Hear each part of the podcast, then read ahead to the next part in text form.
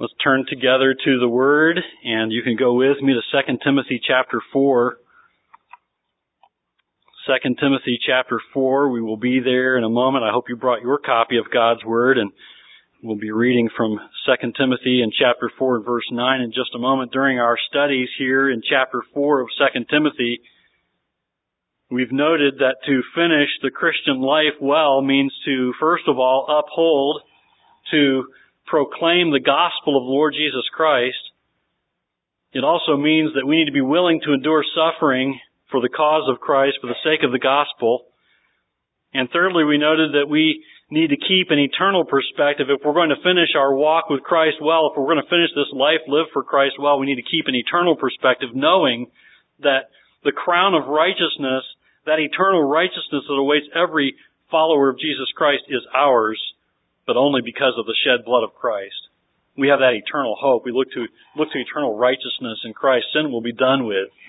We will be done with sin one day, and that is a glorious thought, but only because of the shed blood of Jesus Christ on our behalf. And then last week, we added to our lessons on finishing well this, that one who will finish well a life lived for Christ has become a person of the Word, and that person studies and reads God's Word and reads good books that are theologically sound, that point that person back to God's words and explain theological truths they need to understand to live life for Christ and to finish well this life lived for Christ.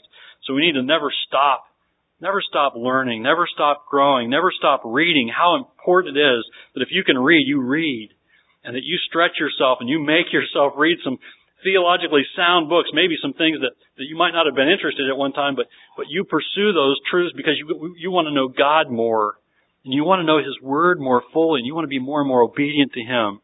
And so you never stop reading and studying God's Word, and you never stop reading those wholesome, theologically sound books that will send you back to the Word, and send you back to God's truths for a clear understanding of God and His Word and how to live a life that's Christ-honoring.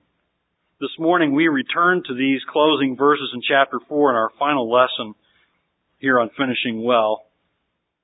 As Paul closes this last letter to Timothy, he's urging him to make every effort to come to him before winter, and there are a number of personal greetings and some requests for personal items that he wants Timothy to bring. We see in these closing verses, and you might think as we look at these last verses, why is this included in God's Word and how does it relate to God's people through the ages and today? I mean, how do all these greetings and things equate to something that's helpful to us? Well, they do, and I want you to see why.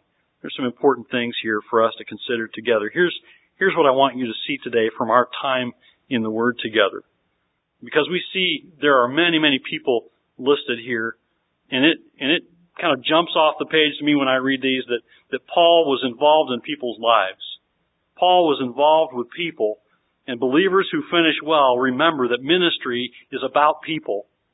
People who finish well, their life lived for Christ, know that living for the Lord Jesus Christ is about living next to people for God's glory, for the sake of spreading the gospel to people who need to hear it. Ministry is all about people. Living for Christ is all about living your life around people and dealing with your brothers and sisters in Christ and with unbelievers and doing so in a way that's glorifying to God. So the questions we might ask ourselves might go like this. How can we live for Christ a life that is for God's glory and do so in a way that finishes well? Don't forget that it includes people. Don't forget that it includes people. Let's look at the verses this morning. Let's begin with verse 9. I want you to follow along with me as I read. Verse 9, Paul writes to Timothy, and we began here last week, but let's begin here again this morning. Verse 9, do your best to come to me soon, for Demas, in love with this present world, has deserted me and gone to Thessalonica. Crescens has gone to Galatia, Titus to Dalmatia. Luke alone is with me. Get Mark and bring him with you, for he is very useful to me for ministry. Tychicus I have sent to Ephesus. When you come, bring the cloak that I left with Carpus at Troas, also the books, and above all the parchments, which we saw there last week in verse 14. Alexander the coppersmith did me great harm. The Lord will repay him according to his deeds. Beware of him yourself, for he strongly opposed our message. At my first defense, No one came to stand by me, but all deserted me. May it not be charged against them. But the Lord stood by. The Lord stood by me and strengthened me so that through me the message might be fully proclaimed and all the Gentiles might hear it. So I was rescued from the lion's mouth. The Lord will rescue me from every evil deed and bring me safely into His kingdom. To Him be the glory forever and ever. Amen. Greet Prisca and Aquila and the household of Onesiphorus. Erastus remained at Corinth, and I left Trophimus, who was ill, at Miletus. Do your best to come before winter. Eubulus sends greetings to you, as do Pudens and Linus and Claudia and all the brothers. The Lord be with your spirit. Grace be with you. Father in heaven, as we come together this morning, we bow our heads before your word. And Lord, I pray that it would truly be the attitude of our hearts that we humble them. We humble our hearts before your word today. And these necessary challenges that we see in your word and wonderful reminders we have in your word often. And Lord, wherever we go in your word, we're strengthened by these truths, and we find truths that often step on our toes and correct our thinking and sometimes very often convict us of sin that needs to be repented of and made right with you. God, I pray that your word would do all of that today in our hearts and draw us into closer fellowship with you after having studied the word together, and strengthen us for fellowship with you and with other believers and for the spread of the gospel in the week ahead, for your honor and glory, for having been here together in the word today. In Jesus' name we pray. Amen. As I read these verses, we're seeing here, I don't know if you caught this, but I can't read this without seeing the humanity of Paul. And kind of being touched by some of Paul's humanity here. Sometimes we might tend to think that Paul was superhuman. No, Paul wasn't superhuman. He served a loving Heavenly Father who supernaturally empowered him and emboldened him to serve for the Lord Jesus Christ. Paul had the same Holy Spirit that you and I have, who intends to supernaturally empower us to serve for the Lord Jesus Christ. And so I would suggest that Paul is no different from you or me, and that might sound strange saying that, but in this way, he served the same Lord and Savior, Jesus Christ, as we serve. His same Holy Spirit empowering him to serve as we do. He serves for the same purpose that we should be serving, for the spread of the gospel. And so we can be empowered as Paul was. You can see some loneliness in what he writes here. He's also dealing with being abandoned by some. You can see that. He mentions those who have abandoned him, and there are feelings that go along with that. If you've ever had someone abandon you, you know what that is like. You know how hard that is and how difficult and the feelings that go along with that kind of situation and experience. He's also disappointed with certain people. You can see his disappointment here with certain individuals. On the other hand, this great man of God is very strong. He is very confident in the Lord as he faces execution. He knows his days are numbered. He will likely face the executioner's sword before too long. And he boldly proclaims with his confidence in the Lord. Look at verse 18. I love what he says in verse 18 because this is a bold proclamation of where his faith is. In verse 18 he says, "The Lord will rescue me from every evil deed and bring me safely into His heavenly kingdom. To Him be the glory forever and ever. Amen." Now there's no clear advice or instruction from Paul here in these final verses. There's no clear instruction from Paul about the walk of the believer, but we do see from what we read here some help for finishing well. And I want to point out to you what we ought to see here. And I think I want to challenge you this morning with something that I think is very important. And I've already hinted at it and pointed you to it for Christ's sake, for the gospel's sake, something that we need to take to heart and take very seriously and learn. What stands out to me And it's very obvious to me in these final verses is that they are loaded with references to people. They are loaded with references to people. Many names, many individuals, many people that are mentioned here. And when it comes to living for the sake of the gospel, we totally miss the point of living for Christ if we forget that our lives lived for the sake of the gospel, properly defined, should involve people, should include other people, should include relationships with people who need to be encouraged for the sake of the gospel, other believers, and people who need to be pointed to the kingdom, people who need Christ. But as we all know, sometimes our relationships with others can get kind of rocky, can get kind of bumpy along the way, right? Who among us hasn't had a rocky or a bumpy relationship with someone, right? We all know what that's like. Sometimes in our relationships with other people, there's stress and there's strain. And that's why as followers of Christ, we'll be encouraged and we will be strengthened in our walk with the Lord if we'll remember that there's an important truth that we see here, and Paul subtly points to it. Something we need to remember is that God is sovereign. When you find yourself in the midst of a personal relationship with someone and you're exchanging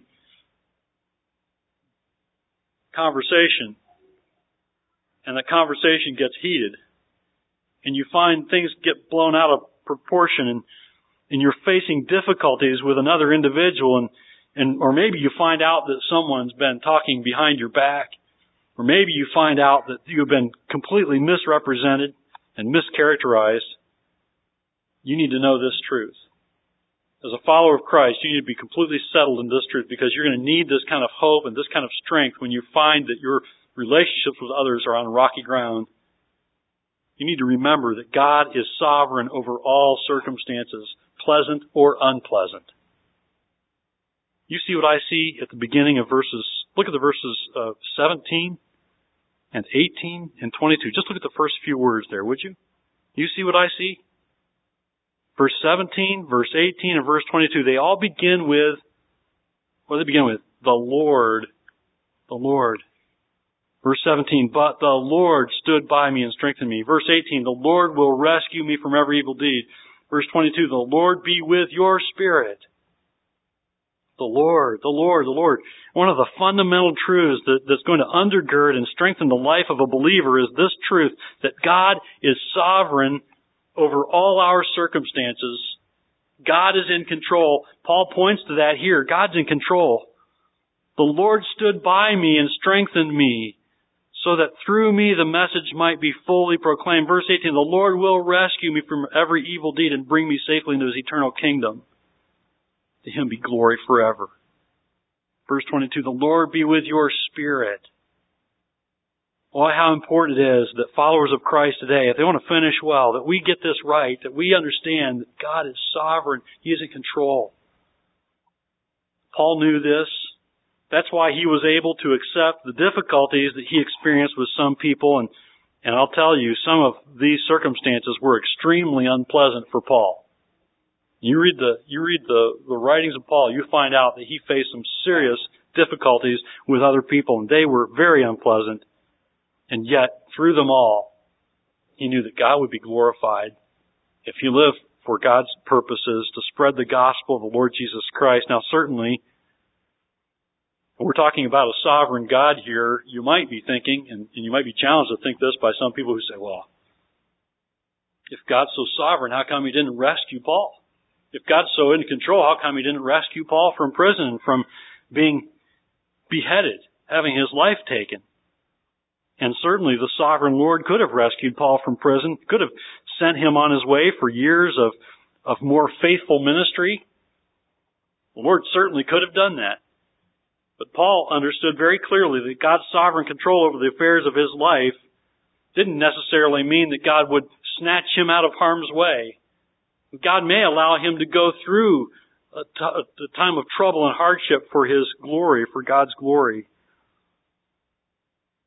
Paul understood very clearly that God's sovereign control was over the affairs of his life. And when he says in verse 18, the Lord will rescue me from every evil deed, Paul knows that whatever the Lord chooses to do, the Lord will bring me safely into His heavenly kingdom. Paul knows, I may not be rescued on earth, but I may be swept off into eternity with my Lord and Savior Jesus Christ, and He will rescue me in eternity. He may allow me to go through this hardship, but it will be for His glory, and it will be better for me in eternity. As we know, the Lord didn't deliver Paul from the evil deeds and mistreatment of men, but He did deliver Paul through them. He gave Paul the strength to endure and to go through those difficulties. He died at the hands of his captors, and yes, it was very difficult for Paul, to say the very least. But God delivered him to his eternal home in glory, just as Paul indicates. That's where his hope is. That's where his confidence is. I find it interesting, Paul writes in Philippians chapter 1, that his confidence is in the Lord's care for him, as he writes. I think it's a very helpful and encouraging passage, as he writes in Philippians 1 and verse 21 and following, for to me to live is Christ. For me to live is Christ. For me to live is for God's glory. If I live, and I do so, and I want to do so for God's glory. And to die is gain. He says, I gain if I die. Verse 22, if I am to live in the flesh, that means fruitful labor for me, yet which I shall choose, I cannot tell. I am hard-pressed between the two. My desire is to depart and be with Christ, for that is far better. You get that? My desire is to depart and be with Christ. That's far better for me. But to remain in the flesh is more necessary on your account. You know why? Because God had him spreading the gospel, preaching and teaching the good news of the Lord Jesus Christ, teaching and training and equipping people to push the gospel further and further. Paul knew that whether God rescued him in the midst of this present persecution or whether God chose to lead him through it, God still reigned. God was still in control. No matter what happened to Paul, God was still in control of the events and affairs of his life. God was still in control. You have that certain hope? Do you have that confidence? You need to realize that God is in control, follower of Christ. You need to ground yourself in God's Word because again and again, God's Word reveals this truth again and again. God is in control. And God cares about everything you care about and even more than you could possibly care about that goes on in your life. Paul's confidence was in the fact that the Lord would stand with him. Paul's confidence was in that fact that the Lord would stand with him and the Lord would be with him. Note he says in verse 17, the Lord not only would be with him, he says, the Lord stood by me and strengthened me. And then in verse 22 he says, the Lord be with your spirit. And did you know that we too can have that same confidence in the Lord that even if evil people treat us terribly, we can trust in our sovereign God whose purpose, whose plan will not be stopped, will not be thwarted, and the Lord will remain with us, giving us grace and mercy to endure any difficulty. Just as Paul says in verse 22, grace be with you. And note there that that word you in the original isn't in the singular tense. It's not as if he's just speaking to Timothy. It's in the plural. For one thing, this letter is going to go to Timothy, but it will be likely passed around and read in the church. And that in the original is a plural you. So he's not just talking to Timothy, but he's talking to all believers here. It's a plural you. This is encouragement of God's grace to all God's people. God is gracious on all God's people. And all who would read this letter and all who would hear it read in the church, this would be encouragement to them. I trust it's encouragement to you to think about the fact that God's grace is on you if you're a follower of Jesus Christ. God's grace will be on all believers who live for God's glory, and that's key. Think about it. If you live for God's glory, God's gracious hand will be working in and through your life. Note there in verse 18, Paul says, to Him be the glory forever and ever. Amen. How do you live for God's glory? Well, for one thing, you don't live for self. You don't put self first. That's not living for God's glory, is it? How do you live for God's glory? Well, you put God's Word first and what God's Word teaches you and how it commands you and how it instructs you and leads you step by step in obedience to to your Heavenly Father and to His Word. That's how you live for God's glory. You know that all we enjoy is to be enjoyed for God's glory. You know that all you have is to be lived with and used for God's glory. God gets the glory for this, especially for our salvation. Think about how you came to Christ. God gets the glory for that. God gets the glory for saving you from a life of sin. God gets the glory for drawing you to Himself. We did not save ourselves. We cannot save ourselves. And God gets all the glory when we find our strength in the Lord, and when we're mistreated by others and we turn to the Lord for help and hope and encouragement. God gets the glory in that. And you will be strengthened by God's presence and His mercy and His grace strengthening you to deal with difficult people when you live with your confidence firmly resting in the sovereignty of God. How sad it is to think, to be deceived by Satan into believing that God is not in control, when God's Word says something very different. How sad when people wonder and wander through this life and say, well, I just wish, God would do something about this, as if He's not really in control and He doesn't really care. In dealing with people in your walk with Christ, you need to remember and you need to stay committed to the cause of Christ, which is sharing the gospel of Christ with people. And when you rub shoulders with people, sometimes you're going to find it very difficult. And when you get to know people sometimes, and they get to know you, sometimes there's going to be hardship and there's going to be difficulty and there's going to be miscommunication. And sometimes there are going to be people who mistreat you. We see that in the text this morning. There were people who mistreated Paul and turned against him. But don't ever forget that God is in control. And if God is allowing this difficulty in your life, He intends it for your good and for the good of the gospel. As you yield to Him in the wisdom of His Word in responding to those who bring hardship and difficulty into your life. You might think that being imprisoned would have kept Paul from sharing the gospel. Paul's a positive example of commitment to the cause of Christ, ministering to people the gospel of Christ. And you might think that being in prison would have slowed him down a bit. Now, he's still faithful. He's still serving Christ. It did not slow him down. He's still faithfully serving Christ for the sake of the gospel. Look at verse 11. Luke alone is with me. Get Mark and bring him with you, for he is very useful to me for ministry. Now, Paul is not finished yet, is he? Paul is not finished at all. Look at it. Think about it. Here he's in prison. Would you be thinking about ministry? I'm kind of. I think this is kind of funny in a way, because in our mindset we would think, oh, prison, that's the end. It's done now. We're done. I can't do anything. Not Paul. Luke alone is with me. Get Mark. Bring him with you, for he is very useful to me for ministry. He's still ministering. He's still serving Christ. Paul is not finished yet. He knows his death could be very soon, but in the meantime, he's still working to minister. As long as the Lord gives him breath, he is serving the Lord. He is working to minister, to know Christ more, to teach the gospel of the Lord Jesus Christ to those who would listen, to do his ministry, to push the boundaries of the gospel further and further out, teaching and equipping and encouraging others to take the gospel to people. Paul was all about that, right up to the end. And those who finish well will never forget that whatever the circumstances God puts you in, no matter how hard, it's an opportunity for proclaiming the gospel.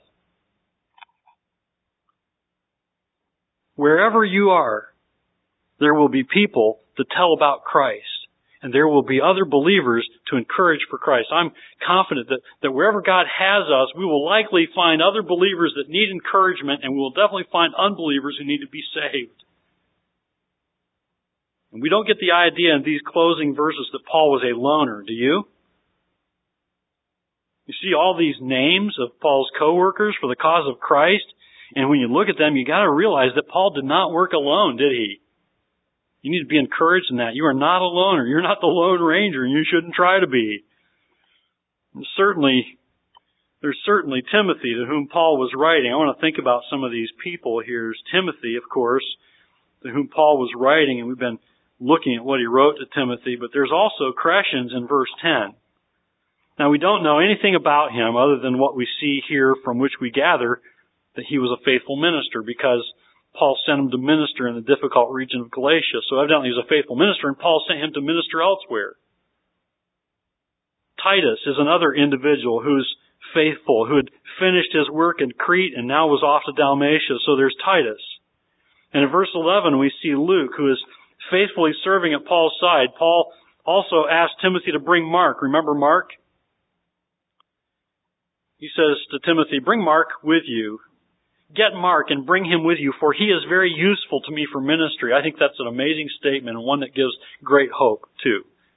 You remember, Paul had a bit of a problem with Mark. Mark had gone with Paul and Barnabas on their first missionary journey, but he had deserted them and returned home. And then later on, we know that Barnabas, who was Mark's cousin, wanted to give him a second chance, but Paul was set against that. He said, no way, we're not taking Mark. He went home the first time, he'll do it again. And that led to a parting of ways between Paul and Barnabas, with Barnabas taking Mark and going to minister in Cyprus. But the patient encouragement of Barnabas to Mark. Barnabas was an encouragement to Mark. He was patient with Mark, and it paid off. And now what do we see? Paul says, hey, get Mark and bring him. He's going to be useful for ministry. He's useful to me. Paul's had a change of heart, hasn't he? Because Mark has grown. And then there's Tychicus, seen in verse 12. Probably the one who delivered this letter to Timothy and stayed on in Ephesus as his replacement, since in the original language is the word that we have here as sent, as in I sent this letter, is actually I am sending. So he probably put it in Tychicus' hand and sent him on his way to deliver this letter, and he was done. And then in verse 13 we see Carpus, who'd given Paul a place to stay in Troas, which we noted last week is likely where Paul had been arrested and taken away very quickly before he could gather his things, because he's asking here for his cloak and the books. And then there's Prisca and Aquila in verse 19. They were fellow tent makers. They often hosted the church in their homes. Paul also greets the household of Onesiphorus, who either Onesiphorus had not yet returned home after visiting Paul in Rome, or it's possible he had lost his life ministering to Paul as he was imprisoned. We don't know, though. And then there's Erastus, verse 20. He was the city treasurer at Corinth. And then Trophimus in verse 20. He was a Gentile native of Ephesus. He was with Paul in Jerusalem when falsely accused by Paul's enemies of bringing in a Gentile into the temple, which that in turn led to Paul's arrest. And then in verse 21, Paul sends greetings to Eubulus, Pudens, Linus, and Claudia, along with all the brothers and sisters in Christ in Rome. And we see all these individuals, all faithful servants of the Lord Jesus Christ, all serving to minister the gospel alongside Paul. And we know very little about many of these people, but the point is that Paul was not a loner. He could not do the work that God had set him aside for, that God had appointed him to. He could not do it alone. And you need to realize that too, believer, that God intends for you to serve him, but he doesn't intend for you to serve him alone. He intends for you to partner with others in the spread of the gospel for the sake of encouragement and for building up of the body of Christ. As a follower of Christ, Paul knew that being committed to the cause of Christ meant ministering alongside other people and laboring together the gospel of Christ. And those who finish well, we need to learn this, that those who finish well learn to serve alongside others in the body of Christ. Learn to serve alongside others in the church, and that is a learning process, because it's not always easy, is it? We don't always get along, do we? There are interpersonal communication differences, right? We have differences of upbringing and background and education and employment and everything in this world that leads to our differences, and we bring those into the church, and the Lord Jesus Christ says, you're my sheep, you're my people of my pasture, and you're to serve me and honor and glorify me and live at peace with one another. Those who finish well will learn to serve alongside others. You want to finish well for the cause of Christ? Begin learning as soon as possible. If you haven't begun learning already, you need to learn to serve alongside other believers for the cause of Christ, for the sake of the gospel. Those who finish well learn to serve alongside others in the body of Christ, the church, and they will encourage their fellow believers. They will encourage them. They will build them up with the truths of the gospel. And they will work together toward unity for the sake of the gospel, and they will learn to be peacemakers along with their brothers and sisters in Christ for the sake of the testimony of the Lord Jesus Christ. Unfortunately, that doesn't always happen, does it? Unfortunately, there are examples here of where this has gone wrong, too. We can see this. Unfortunately, these aren't the only examples of people that we see here in these closing verses. There were some good examples of faithful people, godly people who had served and were serving and still ministering and pushing the boundaries of the gospel further and further. And yet, we come to the text and we say, but wait a minute, there are troublemakers. And yes, wherever there are people, right, there are also likely the potential for troublemakers, right? And we see them here. There were those who were Romans that identified themselves as Christians and were committed to the cause of Christ, but they were, these people, maybe not troublemakers on the surface, but in a way they were cowardly at best when persecuted. It certainly was a difficult time then, of course. I think that we would have a very hard time understanding fully what it was like then. Nero was torturing and killing Christians. We don't understand what that's like, do we?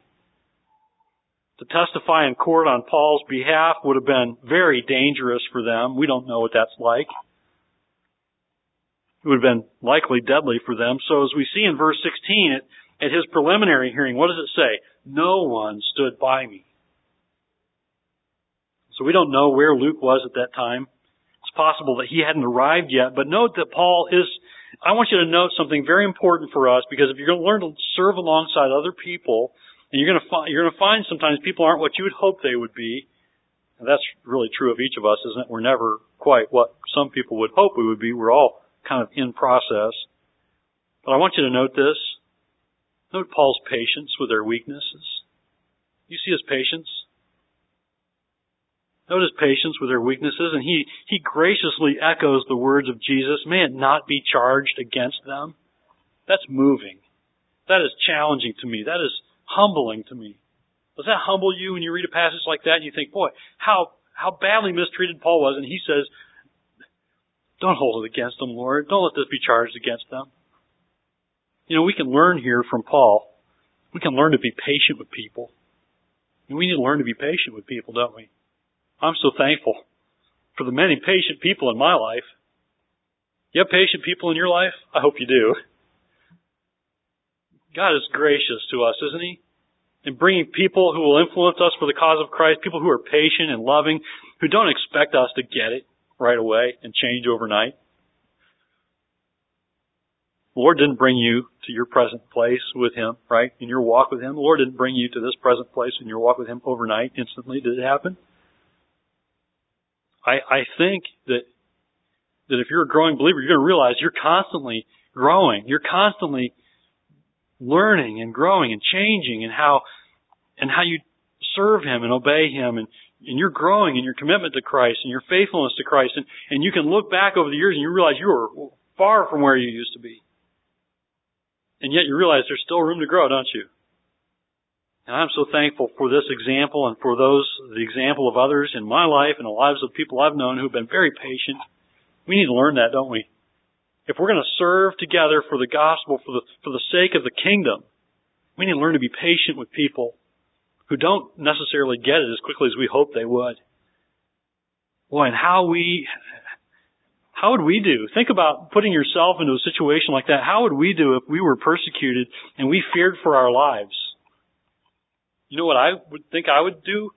I would probably try to find a place to hide myself and my family. We would probably do that, right? If we were persecuted, we were concerned about losing our lives, we would probably quick find a place to hide. The truth is we often shrink from much less opposition than this. We aren't fearing for our lives. We don't face life-endangering opposition. And yet, often we cave on things that are much less oppressive than this.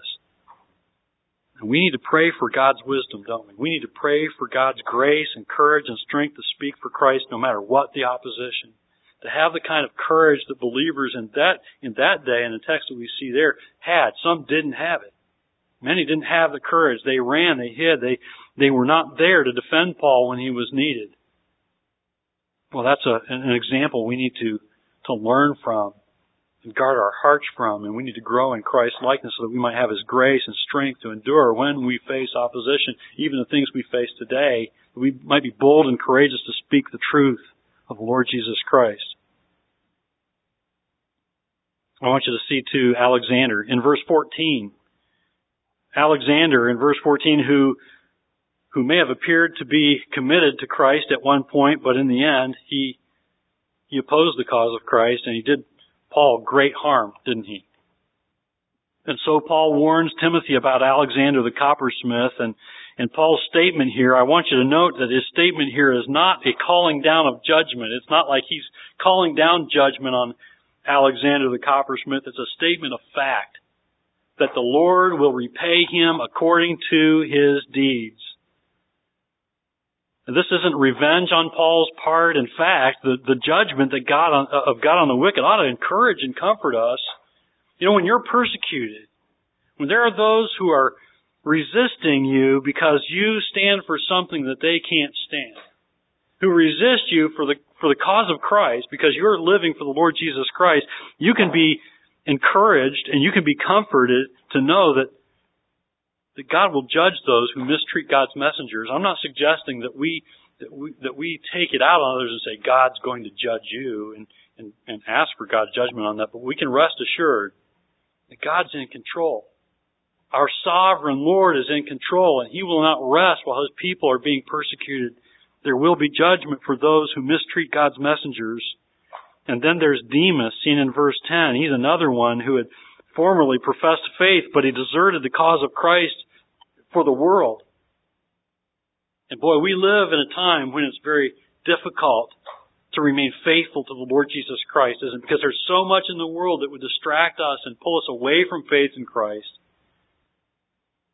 And let me just tell you, this can be a very heartbreaking thing to invest yourself into the lives of others for the cause of Christ and then watch them walk away from Christ and walk away from His church and walk away from you.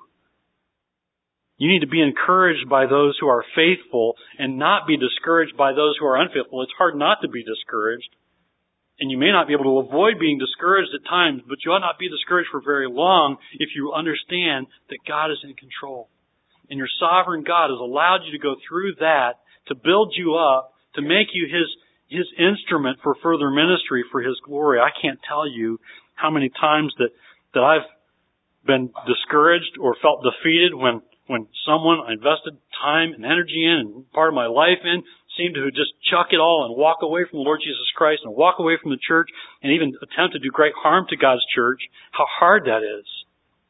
But yet, in retrospect, able to look back and realize that God brought me through that so that I could be equipped for today. And in His gracious provision, He provided just what I needed to stretch me and mold me and make me the kind of person He wants me to be for His kingdom today. And God is still doing that daily. How encouraged we can be when we have the proper perspective about God's sovereignty. Don't ever forget about the providential hand of God. Because what I've found at times very painful, I've often learned later that God used that to strengthen me to serve Him more faithfully. So in Paul's closing remarks to Timothy, we see that Paul wasn't thinking about himself, was he? Well, you might say, well, he did ask for his cloak. Okay, you got me on that one. But other than that, from 9 to 22, he's thinking about others, isn't he? He's thinking about others. How hard it is to think about others sometimes. When you face, like I do, we face challenges every day, don't we? We face difficulties and hardship, and sometimes it's all we can do just to think about our own troubles. The person who finishes well, the believer in the Lord Jesus Christ who will finish well for the cause of Christ, will realize that he needs to get alongside other believers and alongside unbelievers for the cause of Christ, for the sake of the gospel. And like Paul, don't ever forget that you serve Christ who came to seek and to save the lost. That's why Christ came, and that's who you serve. And that finishing well means being involved with people for the sake of that good news. That is good news that Jesus Christ came to seek and to save the lost. And finishing well means getting alongside other people to serve in that cause, to take to other people who may be very difficult people, to tell them of that good news. And you can rest assured that if you are God's faithful servant, God will strengthen you and guide you and give you His wisdom and strength. Because He is a God who is sovereign and in control and knows exactly what you are going through and will take you just where He needs you to be to honor Him in a way that's most God-glorifying, in the way that you live. When you do so with an attitude of humility before the Lord. You want to finish well? I trust you do. Learn these lessons from Paul. Learn these lessons from this letter as he writes to Timothy. Read 2 Timothy again sometime. What a powerful statement to believers everywhere. To live for Christ. To spread the gospel. To tell the good news. To live the good news. Let's pray. Father, we thank you. We thank you for your word and the precious truths that your word holds. And how we thank you, Father, that we can come together this morning and observe these truths. But God, I pray, help us to be very careful that we don't come to the Word as doers only, as hearers only, that we would be doers. God, help us to come to your Word as those who do after they hear, and not just hearers. God, help us to not be deceived by this world. Help us to not be deceived by Satan's ploys to distract us and discourage us and even defeat us. God, I am so thankful that you give us the example of Paul, who refused to be, because you strengthened him with the knowledge and understanding of how you work and how God had blessed him and worked and stood by him. God, you taught us and give us this example in Paul that he was not defeated, even in imprisonment, even knowing that he would lose his life soon. He was still ministering for the sake of the gospel, for the good of the kingdom of Jesus Christ. So God, help us as we come to the Word this morning, as we go our way. Help us to not just come to the Word and look into the Word just as if we're looking at a mirror and then walking away without doing a thing. God, help us to be doers as we hear. Help us to be obedient to your Word. Father, help us to honor and glorify you as a church. I pray, Lord, that as a church that we would love your Word more and more and hide these truths in our hearts, that we might honor and glorify you in the way that we live. Father, grow us as a fellowship of believers, learning how to work with one another, work alongside and become peacemakers and those who seek to be unified with other believers for the sake of the kingdom, for the good of the gospel, to sinners who are dying in need of a Savior, of whom, Lord, if we know you, we once were. So God, I pray, touch our hearts today and encourage and challenge and build us up for more and more faithfulness to you as we seek to finish well this walk with Christ that you've blessed us with. In Jesus' name we pray. Amen.